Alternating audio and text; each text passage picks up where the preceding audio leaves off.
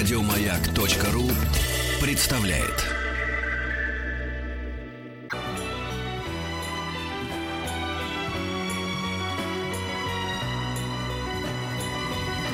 Спутник кинозрителя. Антон, здравствуй, дорогой товарищ. Привет, Петя. Как вы поживаете там на фестивалях? А, да мы поживаем отлично. У нас здесь какое-то сегодня царство секса и насилия. Наконец-то наступило. Не за этим ли А, о ты мы ехал, Антон? Да, нет, дело в том, что вот ты меня сейчас выдернул буквально с пресс-показа первого фильма э, «50 оттенков серого», причем он должен был начаться через 10 минут, надеялся с тобой поговорить в эфире, а потом побежать его смотреть, но они от ужаса, видимо, начали его раньше. С начальных его титров я сейчас и вышел, ну, думал, что ничего страшного. Ничего ты не успею пропустишь, мне кажется. Пропустишь э, А вот. 4-5 оттенков, на остальные успеешь. да. Да, но сегодня здесь показывали фильм, пока что прессе, пресса была в экстазе. Вечером будет официальная премьера, и хочется ужасно надеяться, что министр Мединский тоже все-таки приедет на нее, что его кто-нибудь догадался позвать.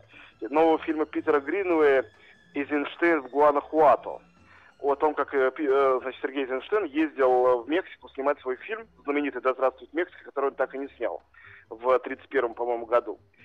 Фильм оказался практически полноценным гей-порно с участием Сергея Михайловича Эйзенштейна, которого лишает невинности его гид-переводчик мексиканский. Все это практически придумано Гринуэем, то есть никакой исторической э, достоверности в этом Антон, нет. ты помнишь, что мы на радиостанции «Маяк», и ты в эфире? Да, я помню. Питер правду. антихрист.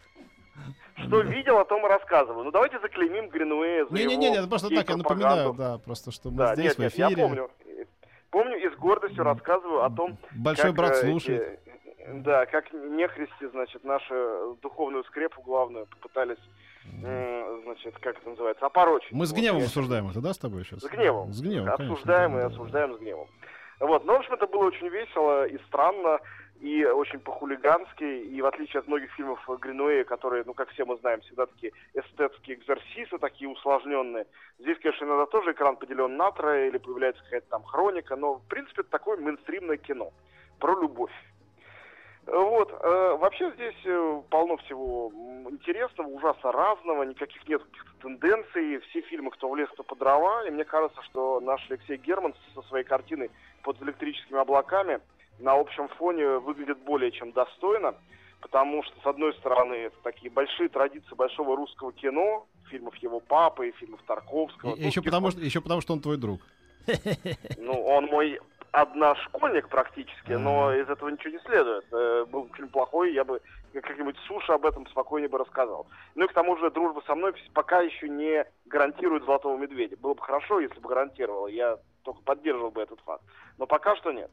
Вот. А с другой стороны, ну, просто картина, которая рассказывает о том, что такое современная Россия, ну, конечно, на свой лад, так, на таком абсурдистском, странном, поэтическом языке, но Россия всем тут жутко интересна, будет э, придуманный Эйзенштейн, сыгранный британским актером Угринуэ, или э, совершенно настоящая, там, Чулпан Хаматова, тоже почему-то играющая мальчика э, в картине у Леши Германа. В любом случае, вот эта российская тема здесь, ну, реально э. Каждый день что-то такое про Россию показывается, теперешнюю, вчерашнюю.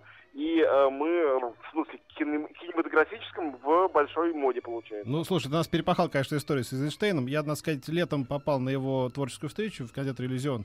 Должен признать, что при всей э, моей любви и уважении к старику Гринею, он, по-моему, конечно, так э, головой-то отъехал уже давно.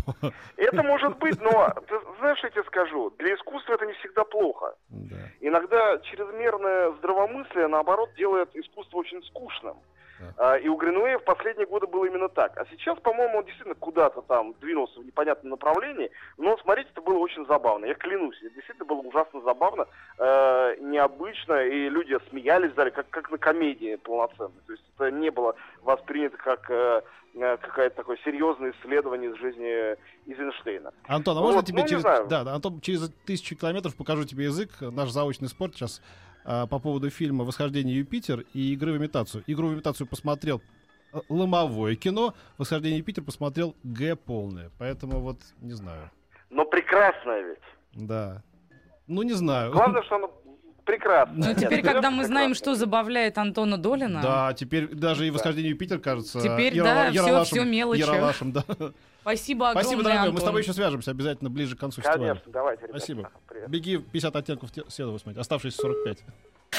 Еще больше подкастов на радиомаяк.ру.